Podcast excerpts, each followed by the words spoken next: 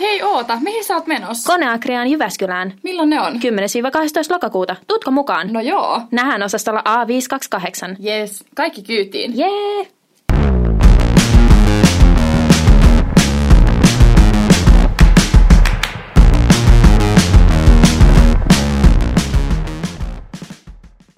Täällä Simon Kato Kuusi ja Maalta vastaajat. Minun nimeni on Heidi Siivonen ja minun kanssa täällä Henrietta Daalman tuottajana. Henrietta leikkaa ja liimaa nämä horinat sujuvaksi lähetykseksi ja soittaa sinne pienellä xylofonillaan väliin nämä niin sanotut jinglet. Tervetuloa. Kiitos. Minkä takia me nykyään nautetaan näitä podcasteja näin kovin tiheällä tahdilla? Miksi me, miksi me tänään ollaan täällä? Meillä on niin paljon ajankohtaista asiaa täällä MTKlla, niin täytyy äänittää usein. Niin on, se on ihan totta. Sen takia kysyn, koska nyt on ihan oikeasti ajankohtaista asiaa. Mutta meillä on täällä kaksi Henrietan kanssa. Täällä on Metsälinjan tutkimuspäällikkö Erno Järvinen, tervetuloa. Kiitos. Ja sitten maatalouslinjan asiantuntija Saara Patama, tervetuloa myös sinulle. Kiitos. Ja otsikko on tämmöinen raflaava, että apua, Amazon palaa. Jos tältä kesältä tai loppukesältä muistelee yhtä kansainvälistä uutisaihetta, niin se on ollut nämä Amazonin metsäpalot. Siellä sademetsää palaa paitsi siksi, että on kuivaa, mutta myös siksi, että raivataan lisää viljelystilaa ja nimenomaan soijan tuotannolle. Niin minkä takia näin tapahtuu? Samaan aikaan puhuin tästä hiukan iäkkäämpien ihmisten kanssa, niin jo 70-luvulla on sanottu, että Amazon on maailman keuhkot. Niin mitä siellä nyt niin tapahtuu siellä Amazonilla? Erittäin paljon on tänä vuonna ollut tosiaan metsäpaloja. Ehkä niitä on historiassakin ollut aika paljon, mutta tänä vuonna on poikkeuksellisen paljon enemmän kuin esimerkiksi viime vuonna vastaavana aikana. Ja, ja tuota, vaikuttaa siltä, että niitä on siellä jopa tahattomasti, tahallisesti sytytetty. Ja sitten on... se, että, että tuota, Afrika, anteeksi, Amazonin palaa, niin tuota, on hyvä, hyvä pitää mielessä, että kuluvan vuoden aikana on metsäpaloja ollut myös monilla muilla alueilla. Eli Venäjällä on ollut erittäin isoja metsäpaloja. Jos, jos Suomen pinta-alaa suhteutetaan, niin siellä on palannut noin kolmasosa Suomen pinta-alasta. Tämän vuoden aikana Afrikassa on ollut isoja paloja. Ja tuota, myös e- Euroopassa on ollut, erityisesti Ruotsissa, niin on ollut verrattain isoja metsäpaloja. Onko se poikkeuksellinen kuivuus sitten ihan kaikissa näissä kohteissa syynä vai? No tota, mun mielestä se, se asia, siihen ei ole mitään yksiselitteistä ja yksinkertaista ratkaisua näihin metsäpaloihin, mutta tota, kyllä meidän arvion mukaan ja mun henkilökohtainenkin näkemys on se, että, että tota, metsistä pidetään huolta ja niistä hoidetaan ja myös ne metsäpalot sammutetaan ajallaan, jossa, jos maassa on riittävän kunnollinen ja selkeä metsänomistus ja, ja myös metsähallinto ja metsillä on arvo, niin silloin niistä pidetään huolta. Että kaiken kaikkiaan niin nämä isot metsäpalot, mitä eri maissa on, on kuluvan vuoden aikana ollut, niin mun mielestä se on, on niin erittäin, voisi sanoa, välinpitämätöntä ja huolimatonta sekä ilmastoa kohtaan että niitä paikallisia yhteisöjä kohtaan ja myös niitä metsiä kohtaan, että niiden annetaan palaa. Brasilian presidenttihän on, siellä on vähän suhtauduttu, on, sinne on tarjottu apua ja siihen on suhtauduttu hyvin nihkeästi. Sitä ei otettu vastaan on, on todettu, että antaa, antaa palaa ja tämän tyyppisiä aika kärkkäitä lausuntoja, niin nämä kuulostaa ihan pöyristyttäviltä. No, ne kuulostaa ihan pöyristyttäviltä ja tietysti se, että Brasilia on suurvalta, jos verrataan, verrataan moniin muihin maihin verrattuna, mutta, mutta se, että ei olla valmiita edes ottaa apua vastaan, niin kyse, kyse, kyse on mun mielestä välinpitämättömyydestä ja ylimielisyydestä koko näitä, koko näitä asiaa kohtaan. Ja vielä näistä metsäpaloista piti, piti todeta, että tosiaan niin Aasiassa on ollut isoja metsäpaloja, Indonesiassa ja sitten on Pohjois-Amerikassa, niin Kanadassa on isoja, isoja metsäpaloja ollut. Eli metsät on merkittävä hiilinialu, jos ne on terveitä ja ne kasvaa, mutta tässä tulipalotilanteessa niin metsät on merkittävä päästölähde. Tota, meillä on Suomessa onneksi niin päästy päästy tulipalojen osalta, metsäpalojen osalta niin hyvin vähällä. Ja tota, ne palot, mitkä on syttynyt, niin on, on saatu sammutettua. Ja sitten on tietysti toinen puolihan on tämä kulotus, jota käytetään niin tämmöisenä metsänhoidollisena toimenpiteenä. Niin siihen pitää päteä erittäin hyvin se vanha sanonta, että tuli on hyvä renki, mutta huono isäntä.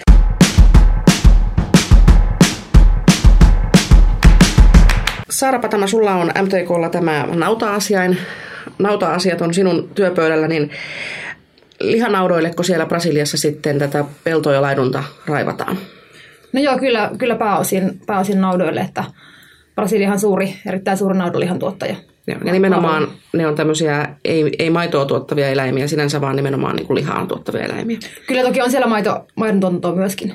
Mm. Entäs tämä soija sitten, meneekö se kaikki sinne Brasilian omaan käyttöön vai tota, onko se vientiin menee vai myöskin tätä soijan, se on suuri soijan tuottajamaa? Kyllä joo, vienti, vienti tosiaan niin kuin sanoin, Kiina, Kiina on suuri, suurin vientimaa brasilialaiselle soijalle. Mm. Euroopassa on aikaisemmin tullutkin paljon, mutta, mutta nyt on siirrytty sitten pääosin käyttämään tuota, tuota Yhdysvalloista tulevaa soijaa. Vaikuttaako tämä sademetsän katoaminen, niin lyökö sieltä sitten laineet jossain vaiheessa Eurooppaan, kenties Suomeen saakka meidän tuotantosektoreihin tai kotimaiselle tuottajalle?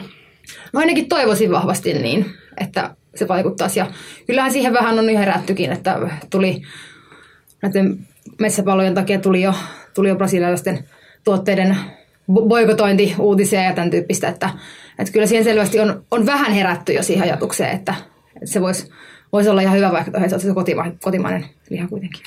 Mutta miten sitten, kyllähän Suomessakin, käytetäänkö Suomessa soijaa eläinten rehussa?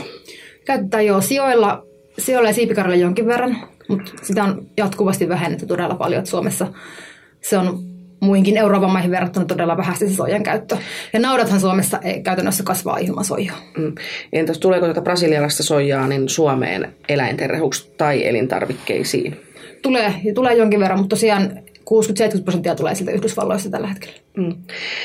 Nythän sitten tätä, on, tätä nauta on niin noussut tässäkin, ehkä jos laitetaan oikein uutisoinnissa mutkia suoraksi, niin nauta nousee tässäkin siihen keskiöön, että se on nyt se, ihmiset haluaa syödä sitä naudanlihaa, kun vauras, maailma vaurastuu, siihen on, on varaa, halutaan sisäfileen ääreen, mikä on ihan ymmärrettävä ihan oikein. Mutta miten sitten suomalainen naudanlihan tuotanto eroaa brasilialaisesta tuotannosta esimerkiksi? No se soija on ainakin keskeinen, keskeinen tekijä, että suomalais, suomalainen eroaa oikeastaan mistä, mistä tahansa muusta, minkä tahansa muun maan naudanlihan tuotanto sillä, että se meillä soijaa ei käytetä ruokintaan. Miten ne suomalaiset naudat sitten syö? Suomalainen nauta syö käytännössä pääosin kotimaista viljaa ja nurmea, eli valkuainen tulee, tulee kotimaasta. Et me ollaan hyvin, hyvin omavaraisia tämän, tämän tota, nautojen ruokinnan suhteen. Mm. Siellä tota, Brasiliassa, nyt meillä on se tässä nimenomaan luupin alla, niin siellä se naudanlihan tuotanto ja metsätalous, ne on kovasti ristiriidassa. Mutta Suomessa sitten taas, niin eihän meillä ne on minusta aika rintarinnan, että jotakin metsälaidunta saattaa pikkasen olla. Siellä on eläinten mukava kyhnyttää päätä kesähelteillä, varmanpuremia puun runkoa, mutta muuten niin eihän meillä niin kuin peltoa maalta raivata metsästä. Ainakaan hyvin tässä mittakaavassa. Hyvin, niin. hyvin, hyvin vähän, että ehkä joitain, joitain niin yksittäisaloita, mm-hmm. mutta varmaan niin historiaan verrattuna merkittävästi aikaisempaa vähemmän. Ja tietysti jos ajatellaan tämmöistä niin kuin laidunnusta metsässä, niin, niin tota, se olisi tehokas keino lisätä sitä metsäluonnon monimuotoisuutta, mutta se on käytännössä vähän niin kuin loppunut kokonaan. Että on puhtaat laidunmaat ja se, mitä oli aikaisemmin tosiaan, niin metsät, metsissä liikkuu lehmiä ja, ja tota, nautoja, niin sitä ei tällä hetkellä ole. Tosiaan se olisi niin kuin konsti lisätä paljon ollaan huolissaan siitä metsäluonnon monimuotoisuudesta, niin se olisi yksi keino lisätä sitä, että, mm, että olisi laidunnettaisiin. Sorkat möyhentäisi maapohjaa. Niin, ja, ja kyllä toisaalta sitten pitäisi sanoa niin kuin sen, sen aluskasvillisuuden kurissa. Että. Mm. No perinnebiotoppehan meillä on, on jonkin verran, siellähän, siellähän voi naudat laiduntaa, laiduntaa metsissä, ja, ja se on tietysti eliölajien kannaltakin hyvä, ja ylipäänsäkin laiduntava nauta, niin se, se lisää monien eli, eliölajien elinmahdollisuuksia, ja on sillä tavalla ympäristölle hyvä. Mutta kyllähän maatalous, sehän liittyy tähän maatalouden rakennemuutokseen ja niin. näin poispäin, että kyllä, tuota, kyllä. laidunnetaan aikaisempaa vähemmän metsissä.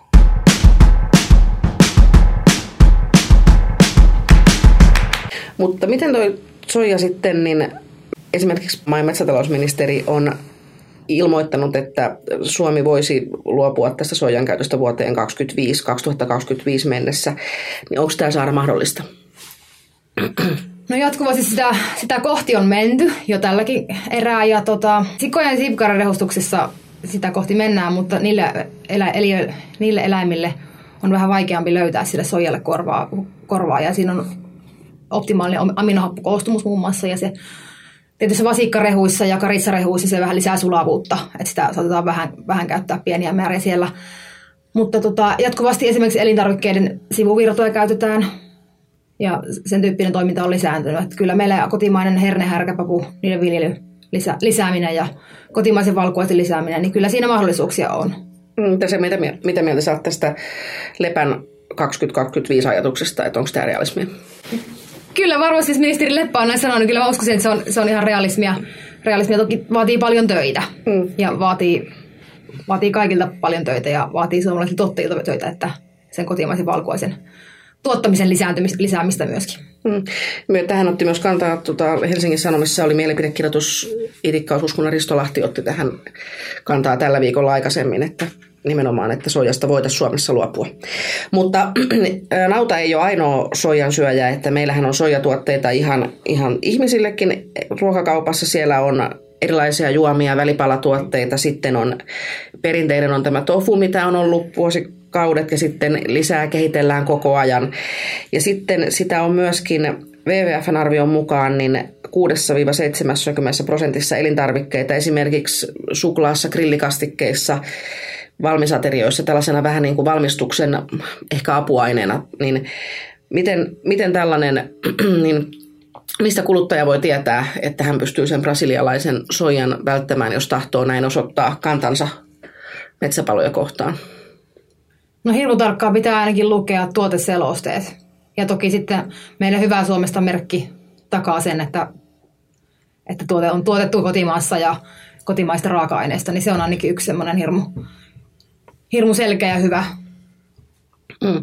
Entäs brasilialaista naudanlihaa, onko sitä Suomessa kuluttajille kaupassa tarjolla? Varmaan ihan elintarvike ruokakaupoissa sitä ei oikeastaan juurikaan ole tarjolla, mutta ravintoloissa ja julkisissa keittiöissä sitä, sitä voi olla. Että tietenkin aina kannattaa kysyä, että mistä, mistä liha on peräisin. peräisin. Ja Suomeen tuodaan kuitenkin loppujen lopuksi aika vähän Brasiliasta onneksi naudanlihaa, että Eurooppaan tuodaan ja Suomeenkin jonkin verran, mutta, mutta hyvin, hyvin pieni määrä, että joku, olisiko halunnut 400, 400 000 kiloa suunnilleen tuodaan vähän reilu Suomeen vuosittain ja, ja tota, kuitenkin Suomen oma tuotanto on 86 miljoonaa kiloa. Mm, täällä on verrattain helppo kuitenkin se brasilialainen tuote niin kuin väistää, että ellei sitten julkisessa keittiössä osu, osu lounasruokalassa lautaselle sellainen, mutta mun mielestä siitäkin oli, yritykset on ottanut siitä hienosti vastuuta, että sitä on ilmoiteltu isojen toimijoiden kannalta jo, että meillä ei ole brasilialaista lihaa. Kyllä, tietysti kauppaketjut on itse asiassa ilmoittaneet, että eivät käytä ja, ja osa, osa käyttää vielä, mutta osa on ihan selkeästi tehnyt päätöksen, että eivät käytä. Mm.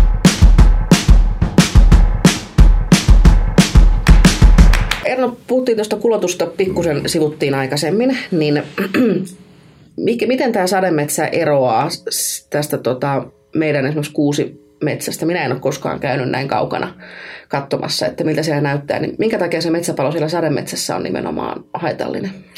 vahingollinen? Tietysti niin Suomessahan tämä metsäluonto on hyvin erilainen sademetsään verrattuna. Meillä on vähän puulajeja ja, ja tota, tietysti niin kasvuolosuhteet on muutenkin aika paljon vaikeammat. Siellä on paljon no, isoja hiilivarastoja, ne metsä, paljon erilaisia puulajeja ja tietysti niin tämmöistä niin kuin monirakenteisuutta ja, ja tota, hyvin monipuolinen kasvi- ja eläinlajisto niissä, niissä sademetsissä, että, että tota, onhan se siinä mielessä niin täysin, täysin erilainen. Mm. Miten tämä kulotus sitten eroaa metsäpalosta? Niitähän kuitenkin kulotuksia tehdään ja ja tota, niihin jopa kannustetaan, niin mitä, mitä siinä tapahtuu tämmöisessä hallitussa palossa versus tämä metsäpalo? Niin, no tietysti se on juuri nimenomaan se, että se on hallittu ja tota, se on etukäteen suunniteltu ja, ja tota, se on tiettyyn, tietyllä alueelle toimenpiteenne suunniteltu. Niin kuin totesin, niin se on erittäin hyvä keino lisätä sitä ää, metsäluonnon monimuotoisuutta kun se tehdään hallitusti. Mutta se, että annetaan metsien palaa, niin se on, se on silkkaa välinpitämättömyyttä tietysti niin, jos ajatellaan näitä niin kuin muilla alueilla kuin siellä, siellä Amazonin alueella, näitä metsäpaloja ja niiden syitä, mitä siellä on taustalla esimerkiksi Pohjois-Amerikassa, niin siellä metsät on päästetty liian, liian vanhoiksi ja, ja tota, riittämättömästi hoidettu, ei ole tehty hakkuita ajallaan, on päässyt tulemaan hyönteistuhot, silloin me, puut kuivunut pystyyn ja, ja tota, se niin merkittävästi lisääntyy se, se metsäpalojen riski. Ja se, mikä on Suomessa erittäin hyvä äh, niin metsäpalojen ehkäisyn kannalta on se, että meillä on hyvä metsätieverkosto. Eli käytännössä kaikille tiluksille pääsee. Meillä on, meillä on hyvin, hyvin tiheä, tiheä se verkosto ja sitten on tietysti tota, nämä yksittäiset metsien käsittelykuviot on aika pieniä. Muutamista hehtaareista puhutaan keskimäärin ja, ja tota, sitten on tämä paikallinen vapaapalokuntajärjestelmä, joka Suomessa on, niin, niin tota, se takaa sen erittäin hyvän niin kuin metsäpalo, metsäpalojen torjuntavalmiuden. Tällaista infraa Brasiliassa ehkä sitten ei ole. Ei ole, eikä ole Venäjällä, eikä ole Kanadassa. Että, et, tota, se, se on niin kuin se metsäpalojen torjunta on vaikeampaa kuin Suomessa, mutta, mutta tosiaan niin kyllä niihinkin pystytään puuttumaan, jos niihin, niihin halutaan. Että. Mm.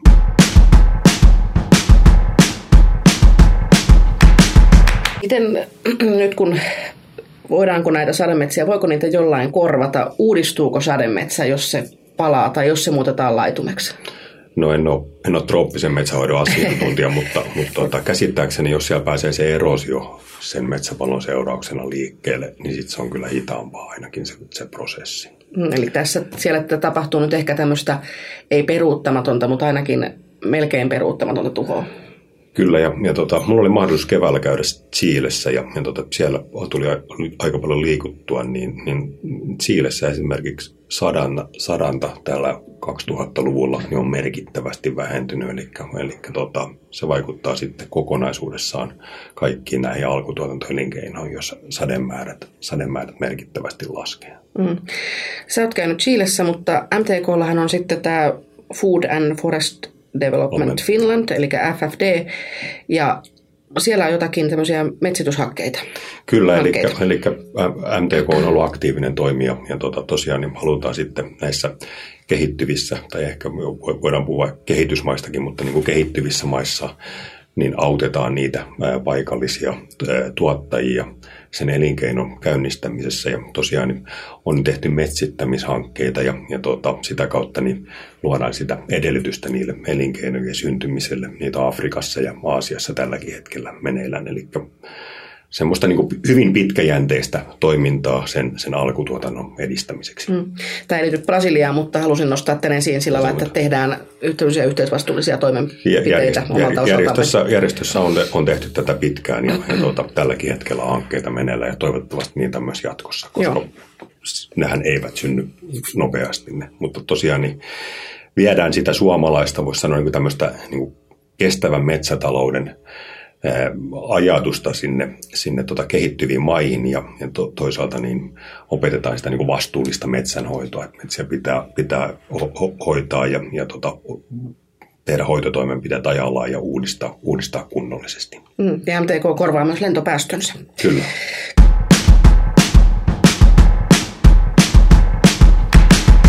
Tämähän liittyy myös tähän kansainväliseen politiikkaan se, että tarjotaan apua, koitetaan yhdessä, on, on erilaista sääntelyä, koitetaan yhdessä taistella ilmastonmuutosta vastaan, siihen toiset osallistuu suuremmalla innolla kuin toiset. Mutta muun muassa nyt on sitten ollut tällaista, että kauppasopimuksia halutaan perua, niin miten tämä asia näkyy tai tulee näkymään? Joo, erittäin, erittäin merkittävä asia ja tietysti kun katsoo, keväällähän valittiin uusi euro, euro parlamenttia. Ja tota, aika moni on ilmoittanut vastustavansa sitä Mercosurin, eli näiden etelä, tiettyjen Etelä-Amerikan maiden ja EUn välistä kauppasopimusta. Eli siinä puhutaan tästä Mercosur-sopimuksesta, mutta ehkä se niin alku, alkutuottajien näkökulmasta se, se niin kuin sen ratifioinnin hylkääminen tai, tai siirtäminen voisi olla niin alkutuottajien, metsänomistajienkin näkökulmasta erittäin myönteinen asia, mutta tietysti niin, sit jos ajattelee niin kuin muita teollisuustuotteita, investointihyödykkeitä ja sitten on toisaalta niin EU:ssa on hyvin voimakkaita teollisuusmaita, Ranska, Saksa ja, ja ajatellaan, ajatellaan vaikka autoteollisuutta mm. ja kuinka iso niin sen rooli on vaikka Saksalle viedä, viedä autoja Etelä-Amerikkaan, niin, niin tota, sitten siellä joudutaan niin kuin näiden eri asioiden välillä käymään sitten, sitten tota, sitä taistelua. Ja Suomi on EU-puheenjohtajamaa. Onko tällaisella mitään merkitystä? Onko, onko mitään painoarvoa, mitään sanavaltaa? Voidaanko nostaa jotain topikkia esiin? Me ei olla nyt niin kuin politiikan no, asiantuntijoita, mutta keskustellaan silti. Mut, no kyllä tässä tästä Mercosur-sopimuksesta nimenomaan on tavo- tavo- tarkoitus päästä äh, sopimukseen ja siitä ratifioinnista sopimukseen tämän syksyn aikana. Ja Suomi on tällä hetkellä EUn puheenjohtajamaa. Eli siinä mielessä Suomella on vaikuttamisen paikka sen sopimuksen ratifioinnissa. Lisäksi niin tällä hetkellä EU-neuvostossa niin tehdään, tehdään päätelmiä Euroopan komission metsäkatotiedonannosta, mitä on valmisteltu todella pitkään siellä komission erilaisissa hallintoelimissä. Ja Suomi vie myös EU-metsästrategiaa eteenpäin ja, ja tota, tässä metsästrategiassa on perinteisesti ollut toisena niin kuin tavoitteena maailmanlaajuisen metsäkadon ehkäiseminen. Eli siinä mielessä niin kuin todella, jos ajatellaan nämä, nämä metsäpalot eri, eri puolilla maa, maapalloa ja sitten tätä tätä metsästrategian eteenpäin viemistä, niin tota, mahdollisuus on Suomella siihen vaikuttaa. Ja, sitten tässä, tässä tuota, niin EU-metsästrategiassa niin toinen tavoite on, että Euroopan metsät on kestävästi hoidettu. Ja ehkä niin kuin Suomen kannalta olisi aika tärkeää, että, että sitä EU-metsästrategiaa uudistettaisiin näin, vastaamaan näitä YK on kestävän kehityksen periaatteita. Eli siellä on näitä erilaisia, erilaisia hyvin, hyvin niin kuin kannatettavia ää, tavoitteita siellä YK on kestävän kehityksen periaatteessa. Ja toinen tietysti, mikä on tärkeää, on tämä Pariisin ilmastosopimus. Siinä on kovia tavoitteita. No joo, ja vielä yksi yhtenä kommenttina siihen, että, että kun EUllahan ei ole yhteistä metsäpolitiikkaa, niin olisi tärkeää, että EUssa olisi vahva metsästrategia, mm. mihin poliittiset päättäjät voisivat sitten tukeutua kun sitä metsiin, vaiku- metsiin vaikuttavaa lainsäädäntöä on siellä EU-ssa niin hyvin, hyvin monella, monella politiikkaluokkolla, niin tota, siihen olisi, niin, olisi, se olisi erittäin hyvä työkalu ja hyödyllinen työkalu poliittisille päättäjille, että on vahva metsästrategia. Ja sitä, nyt, metsästrategiahan on tälläkin hetkellä olemassa, mutta, mutta tota, sitä on liian vähän käytetty ja ehkä se niin näkyy myös siinä, että ainakin niin kuin, niin kuin Suomen näkökulmasta niin se äh, metsänhoidon, kestävän metsänhoidon äh, ymmärrys on verrattain puutteellista siellä Brysselin päässä. Et meillä kyllä niin kuin töitä riittää täällä etujärjestössä. Tähän Mercosur-sopimukseen. Joo. Eli Mercosur-sopimus käytännössä vaikuttaa tuonne nautasektorille aika paljon, että sillä on toteutu, toteutuessaan se kyllä siellä naudanlihan tuotanto vaikuttaa sikäli, että lisää tuontia näistä Mercosur-maista sitten tänne Eurooppaan.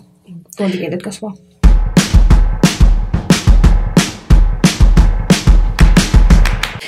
Miten nyt ihan nyt eilen ja tänään ei ole nyt uutisoitu siitä metsäpaloista, mutta näinhän se usein menee, että uutisoidaan jotain ja se tilannehan siellä jatkuu edelleen. Niin miten te, Erno ja Saara, niin tätä ei voi tietää, mutta mitä te luulette, miten tämä tilanne tulee päättyä, mitä tapahtuu niin kuin lähikuukausina siellä Brasiliassa? Niiden yksittäisten tulipalojen lukumäärähän on valtava. Puhutaan kymmenistä tuhansista mm. metsäpaloista ja, tota, niitä on, on syttynyt tässä viime kuukausina. Tietysti niin, no isoja, vaikeasti saavutettavia alueita, ne jotka näillä alueilla palaa, ei tietysti pelkästään siellä Amazonissa, mutta esimerkiksi Venäjällä ja tietysti niin ne on aika usein turvemaita ja, ja tota, nämä sitten, kun ne, se maaperäkin saattaa ruveta kytemään, niin kyllä niiden sammuttaminen on, on hankalaa. Mm. Ja tietysti se, että ne ilmastonmuutoksen seurauksena niin lämpötilathan on aika, keskilämpötilat on, tietysti on alueellisia eroja, mutta keskilämpötilat on noussut ja, ja tota, sadanat on vähentynyt, niin, niin tota, se riski näille tulipaloille niin ei ainakaan vähene eilispäivänä jossain uutisissa luki itse asiassa, että ne on lisääntynyt sen jälkeen, kun niitä on pyritty ruveta, ruvettu hallitsemaan ja on kielletty ihan systemaattisesti se, polttaminen. Ne on itse lisääntynyt sen jälkeen ne palot. En tiedä, onko siellä sitten jonkinlaista kapina mieltä myöskin sitten. Sehän on, on tota, nämä metsäpalothan ei ole tässä kansainvälisessä ilmastosopimukehikossa millään tavalla huomioitu, eli ne katsotaan tällaiseksi luonnonprosessiksi, ja jos ajatellaan, että näistä niin kuin haluttaisiin päästä eroon, niin tota, kyllä siinä pitäisi olla niin kuin jonkinnäköisiä sanktiomekanismeja, jos näitä niin kuin tahallaan sytytetään.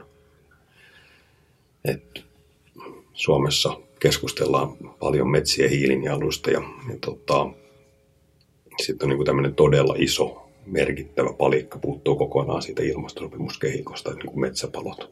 Metsät voi antaa palaa ja se katsotaan vain luonnon prosessiksi. Mm. Jos ajatellaan tälläkin hetkellä, niin Kanada, Kanadan metsä, metsäpin, metsät on kokonaisuudessaan päästöjen lähde. Ja Suomessa kuitenkin metsät säilyy hiilinieluna vaikka puun käyttö nykyisestäänkin merkittävästi lisääntyisi. Mm.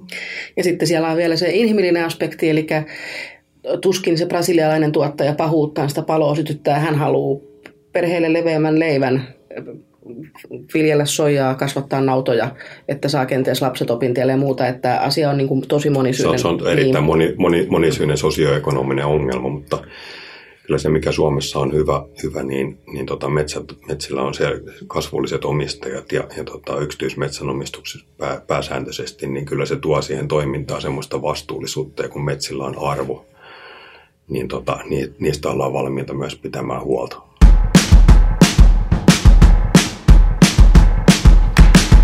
Saara Patama, rohkeneeko, uskaltaako, saako vielä syödä naudanlihaa? Kyllä, ja erityisesti suomalaista naudanlihaa. Että suomalaisella naudanlihalla on kuitenkin paljon semmoisia semmoisia positiivisia tekijöitä, mitä ei taas muualla ole. Ja meillä toki sekä hiilijalanjälki että vesijalanjälki on kotimaisella naudalla huomattavasti pienempi kuin, kuin muualla. Ja, ja toki verrattuna tähän brasilialaiseen, niin meillä on lääkkeiden käyttö hyvin hillittyä, hallittua suomalaisilla naudoilla ja, ja sitten tietyt kasvun edistäjät, mitä käytetään muualla, niin niitä ei Suomessa saa käyttää. Ja, ja liha, lihan pintadesinfiointi on varmasti Suomessa kielletty, semmoista ei, ei täällä, täällä tätä tehdä. Ja toki jäljitettävyys myöskin sitten, että meillä, meillä tuotteet pystytään jäljittämään ihan, niin kuin, ihan sitä pellosta ja, ja, ja navaitasta pöytään asti, että se on meillä aika huikea se ketju, mitä ei oikeasti, mikä ei ole itsestäänselvyys. Mm. Ja eläinten ja ympäristön lisäksi niin usein semmoinen unohtuu mainita, että Suomessahan myös viljelijällä elintarviketyöntekijällä, esimerkiksi teurastamon työntekijällä, niin heilläkin on hyvät, hyvät työolot ja heidän työterveydestä ja turvallisuudesta pidetään huolta. Ää, Saara Patama, Erno Järvinen, onko meillä toivoa, miltä tämä maailma näyttää tulevaisuudessa? Nyt se näyttää aika, aika savuselta ja, ja synkältä, mutta miten te näette tämän ison, ison kuvan? Niin, toivottavasti, to, toivottavasti kyseessä on tilapäinen ja ohi, ohitse menevä ilmiö, mutta, mutta kyllä niin kuin metsillä on iso rooli monesta näkökulmasta. Puhutaan sitten taloudellisesta tai, tai tota, luonnon monimuotoisuuden näkökulmasta. Ja Mielestäni Suomella on, on niin paljon erittäin hyviä esimerkkejä siitä, että kuinka näitä asioita vastuullisesti hoidetaan ja, ja tota, pidetään huolta – metsistä, niin sitä voidaan kyllä viedä maailmalla. Ja niin kuin ollaan tehtykin näissä erilaisissa hankkeissa. Miten Saara? Pitääkö vajota synkkyyteen? Ei missään tapauksessa. Suomessa jos jossain, jossain kannattaa naudanlihaa tuottaa jatkossakin tulevaisuudessa. Ja kyllä meillä suomalaistuottajia vielä tarvitaan. Meillä myös jo Euroopassakin monet alueet, alueet kärsii kuivuudesta ja viljelyedellytykset siellä, siellä heikkenee. Että Suomessa kuitenkin vielä ollaan, ollaan tämän edellytysten suhteen aika hyvällä, hyvällä mallilla ja meillä on hyvä, hyvä sadantamäärä ja, ja peltojen kasvukunto on hyvä ja sillä tavalla meillä on kyllä mahdollisuuksia siihen vielä. Ja tota, ehkä toivoisin, että suomalaiset niin kun, suomalaiset on isänmaallisia ihmisiä ja monessa mielessä, monessa mielessä ja, ja toivon, että isänmaallisuus yletyisi myös tähän, tähän, tota, tähän suomalaiseen ruokaan.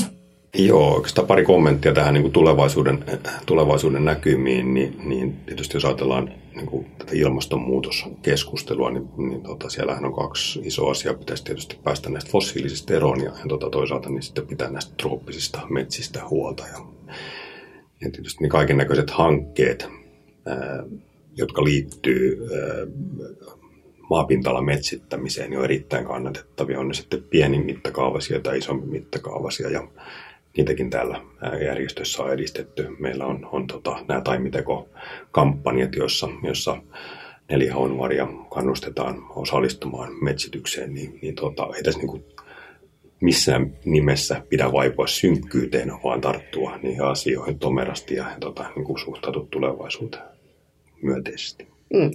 Tulevaisuus vaatii tekoja, mutta niitä voi jokainen tehdä sieltä omasta perspektiivistä viisaita valintoja ja, ja tota, sellaisia esimerkiksi metsänomistajana niin miettiä, miten, mitä tekee siellä omalla metsällä ja sitten kuluttaja, kuluttajavalintoja.